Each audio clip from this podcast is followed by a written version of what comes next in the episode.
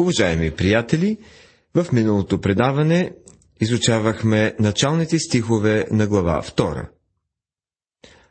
Видяхме, че апостолът посочи опасностите от съблазнителните философски слова и течения. Сега продължаваме от 9 стих нататък. Защото в него обитава телесно всичката пълнота на Божеството. Сега апостолът говори за Христос. В него обитава всичката пълнота или плерома. Това е пределно ясно твърдение за божествеността на Христос.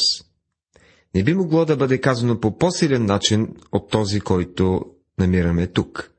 В него обитава телесно всичката пълнота на Божеството. Не само 99%, но 100%. И вие имате пълнота в него, който е глава на всяко началство и власт. Послание към Колосяните, 2 глава, 10 стих. Пълнота е морски термин, който може да бъде преведен по много живописен начин. Става дума за пътуване. Вие сте готови за пътуването на живота в него. Това не е ли един прекрасен начин да се изразим? Вие сте готови за пътуването на живота в Христа и каквото и да ви потрябва за пътуването на живота, ще намерите в него. Тук е където казваме, че Христос е отговорът. Какъв е вашият въпрос? Каква е вашата нужда днес? Отвлечени ли сте от човешка философия? Тогава се обърнете към Христос. Увлечени ли сте по изкусителни сладкодумия? Повлияни ли сте от системите и традициите на хората? Обърнете се към Христа. В него бяхте и обрязани с обрязване не от ръка извършено, но с обрязването, което е от Христа, като съблякохте плътското тяло. Послание към Колосяните, 2 глава, 11 стих. Павел им казва да се отърват от това, което е външно. Истинското обрязване е новорождението. Той обясни това на галатяните, защото в Христа Исуса нито обрязването е нещо, нито необрязването, а новото създание. Ние ставаме ново създание, когато вие и аз идваме при Христа и му се доверяваме като наш Спасител. Ние почиваме в Него, ние се идентифицираме с Него. Погребани с Него в кръщението, в което бидохте и възкресени с Него чрез вяра в действието на Бога, който го възкреси от мъртвите. Послание към Колосяните, 2 глава, 12 стих. Разказва се за лорд Линдхърст, който е бил председател на Камерата на лордовете на Великобритания и притежавал остър ум. Той направил следното изказване. Аз знам много добре, що е то доказателство. И ви казвам, такова доказателство, като това за Възкресението, до сега не е било оборвано. Смъртта и Възкресението на Христос е исторически факт. Когато Христос умря, вие и аз умряхме с Него. Той зае нашето място. И когато Той бе възкресен, ние бяхме възкресени с Него и сега сме свързани с живия Христос. Толкова е важно за нас да видим това. Ние сме свързани с живия Спасител. Трябва да пазим в ума си факта, че никоя външна церемония не ни довежда до Христа. Въпросът е дали сме или не сме новородени. Дали наистина познаваме Христос като Спасител? Ако ние го познаваме, ние сме идентифицирани с Него. Идентификацията с Христос е събличането на плътското тяло с обрязването, което е от Христа. Чрез кръщението ние се идентифицираме с Христа, но ние също така сме възкресени с Него, съединени с живия Христос. Чрез вяра в действието на Бога, който го възкреси от мъртвите, казва апостолът. Спасението е постигнато чрез възкресителната сила на Бога. То не е философия, не е ефектен трик, то не е някаква системка, то не е посещението на някакъв семинарен курс. И вас, които бяхте мъртви чрез прегрешенията си и необразването си плътско естество, вас съживи с него като прости всичките ни престъпления. Послание към Колосяните, 2 глава, 13 стих. Спасението не е подобрение на старата природа. То е въплъщение на едно ново естество. Павел трябваше да се справи с две системи на гръцката философия, които са били популярни по това време. Те бяха диаметрично противоположни една на друга, но и двете водиха до един и същи завършек. Едната философия бе стоицизма, а другата беше епикорейството. Привържениците на стоицизма учеха, че човек трябва да живее благородно и че смъртта не може да бъде от значение. Идеята била да бъдат държани изкъсо апетитите на човека, който да стане равнодушен към променливите условия на околната му среда. В този смисъл са казвали Не се възвисявай, ако ти си усмихне щастието, но и не изпадай в униние поради злополучие. Те вярвали, че човек е нещо повече от обстоятелствата и че душата е по-велика от Вселената. Това е била една храбра философия, но проблемът с нея бил как да бъде изживяна. Тя била като хората, които казват, че живеят според службата на планината, когато се намират на много километри от нея. Епикорейците учили, че всичко е несигурно. Не знаем как и откъде сме дошли. Не знаем на къде отиваме. Знаем само, че след кратък живот изчезваме от тази сцена и за това е напразно да се въздържаме от всякакво удоволствие, заради вероятността някога да се разболеем. Нека дай ден да пием, защото утре ще умрем. Интересното, което забелязваме, е, че и двете философски системи се опитват да се справят с плътта, или с други думи, старата ни природа, която вие и аз притежаваме, а не плътта върху костите ни.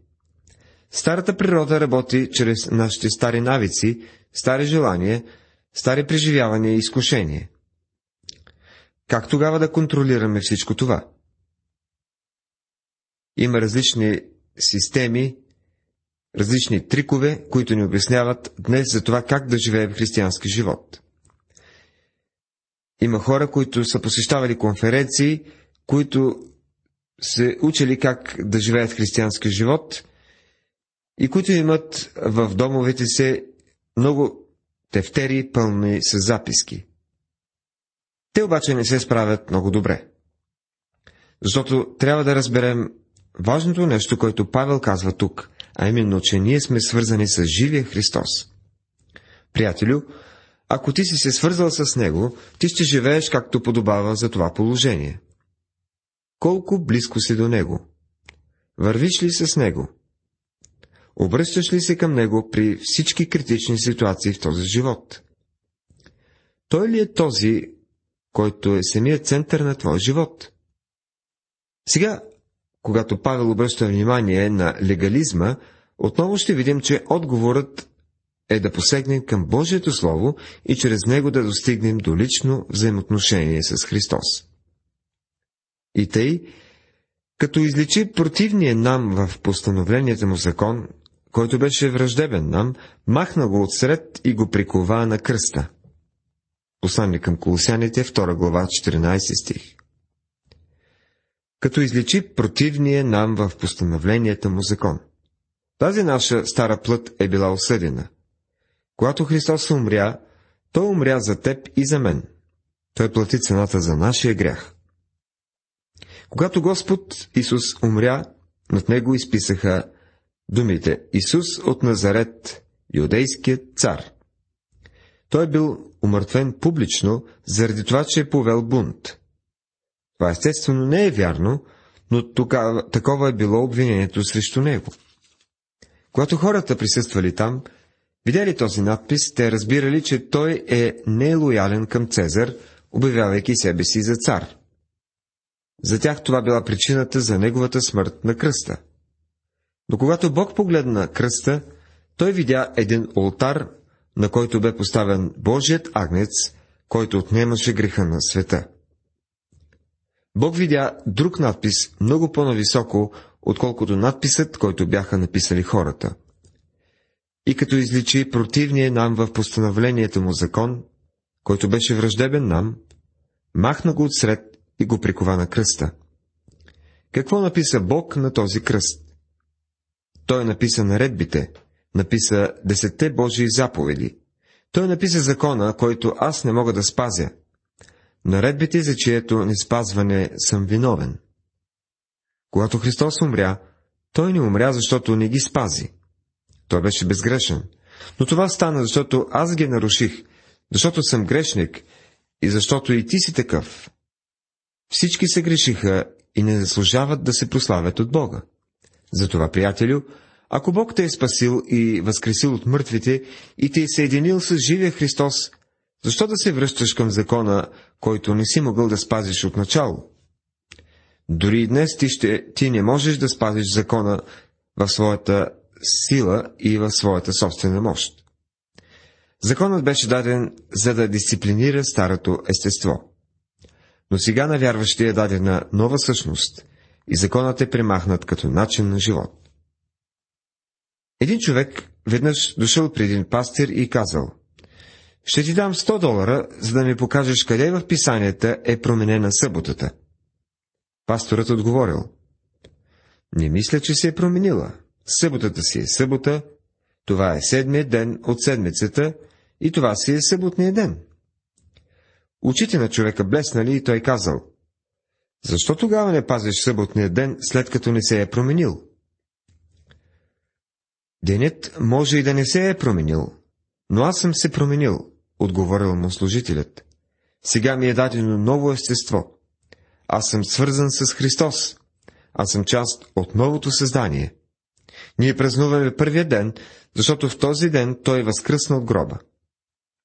Това се има предвид под изличи противния нам в постановленията му закон и го прикова на кръста. И като ограби началствата и властите, изведи ги на показ явно, възтържествувайки над тях чрез него. Послание към Колосяните, 2 глава, 15 стих. Духовната победа, която Христос извоюва за вярващите, е с неоценима стойност. Сега ще видим, че Христос е отговорът на всякакъв ритуал. И тъй, никой да не ви осъжда за това, което едете или което пиете, или за нещо относно някой празник, или новомесече, или събота, които са сянка на това, което ще дойде, а същността е Христова. Послание към колосяните, глава 2, стихове 16 и 17. Вярващият не е призован да спазва религиозни и литургически наредби. Те нямат съвременна стойност. Бог наистина даде някои определени ритуали за хората от Стария Завет. Но какво се е променило? Павел обяснява, че ритуалите са просто сянка на това, което ще дойде. Нашата дума за снимка, фотография, идва от гръцката дума за сянка. Всички ритуали по закона в Стария Завет са били като един негатив на снимка. Те са само различни снимки на Исус. Сега, когато Христос е дошъл, ние имаме истинския образ. Защо да се връщаме и да разглеждаме снимки? По време на войната едни млади хора се оженили. Скоро обаче младоженецът бил изпратен на фронта отвъд океана и докато го нямало, неговата млада невяста носила най-голямото портмоне, което някога сте виждали. В това портмоне тя носила една голяма негова снимка. Повечето хора носят малка уръфана снимка, но не и това момиче. Тя носила портретна снимка, която можеше да се закачи на стената. Тя непрестанно е вадила от чантата и я показвала на хората. Тя казвала, не е ли красив? После дошъл денят, в който свършила войната и младоженецът трябвало да се върне от дома. Тя отишла да го посрещне. Какво мислите, че направила, когато го видяла да идва по мостчето? Тя не го била виждала няколко години. Мислите ли, че е извадила снимката, за да го види? Мислите ли, че погледнала снимката и казвала, не е ли чудесен? В този момент тя не е носила снимката със себе си. Тя е видяла него и когато го видяла, нямала нужда от снимка. Когато го видяла, тя обвила ръцете си около него.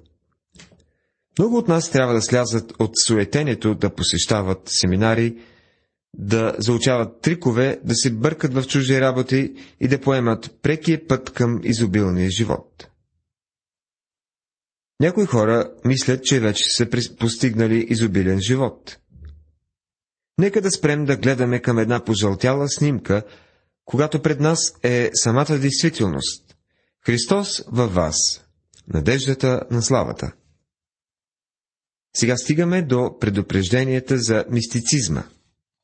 Никой да не ви отнема наградата си с мама, чрез произволно смирение и поклонение на ангели, като наднича в неща, които уж е видял във видение и със самохвалство се надува с плътския си ум, а не държи главата Христос, от когото цялото тяло, снабдявано и сплотено чрез ставите и жилите си, расте с нарастване, дадено от Бога.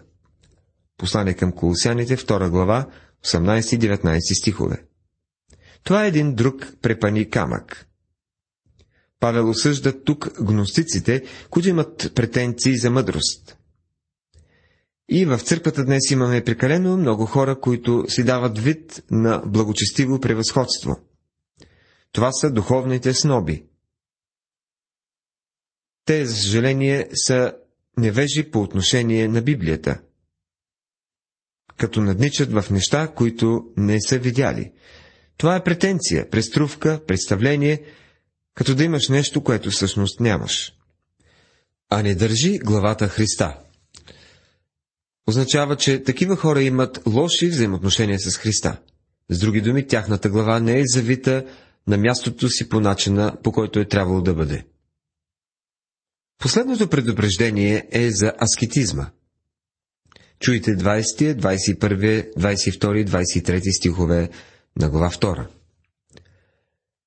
Ако сте умрели в Христа относно първоначалните учения на света, то защо като че живеете на света, се починявате на постановление като не похващай, не вкусвай, не пипай, с отношение към неща, които всички се развалят от употреба, по човешки заповеди и учения. Тия неща наистина имат вид на мъдрост в произволно богослужение и смирение и в нещадене на тялото, но не струват за нищо в борбата против угаждане на тялото. Тук отново, когато Павел казва, ако сте умрели с Христа, превода би бил по-добър, ако бе след като сте умряли с Христа. С други думи, след като сте умряли с Христа, не се връщайте към живота си от преди това. Това е един ужасен проблем. Има хора, които следват някакви краткотрайни моди в църквата. Преди години модата беше жените да не използват никакво червило и да, те наистина изглеждаха бледи. Бог обаче иска ние да изглеждаме по най-добрият възможен начин. Дори когато разполагаме с малко средства, за да направим нещо по този въпрос, ние трябва да направим най-доброто, на което сме способни с тях. Това, за което говорим тук, е гордостта, която поддържава на смирението. Това е гордостта, която казва, аз отричам себе си и не правя тези неща. Само ме погледни. На мен наистина ми растат крила и огрявам всички околни с сиянието си всяка сутрин. Но не струват за нищо, казват апостола. Те не струват и пет стотинки. Приятелю, това е аскетизъм, който не води до нищо добро. Бог иска ти да се радваш в Него. Христос иска ти да си близко до Него. И ако ти възнамеряваш да ходиш с Него, приятелю, ти ще имаш добро време.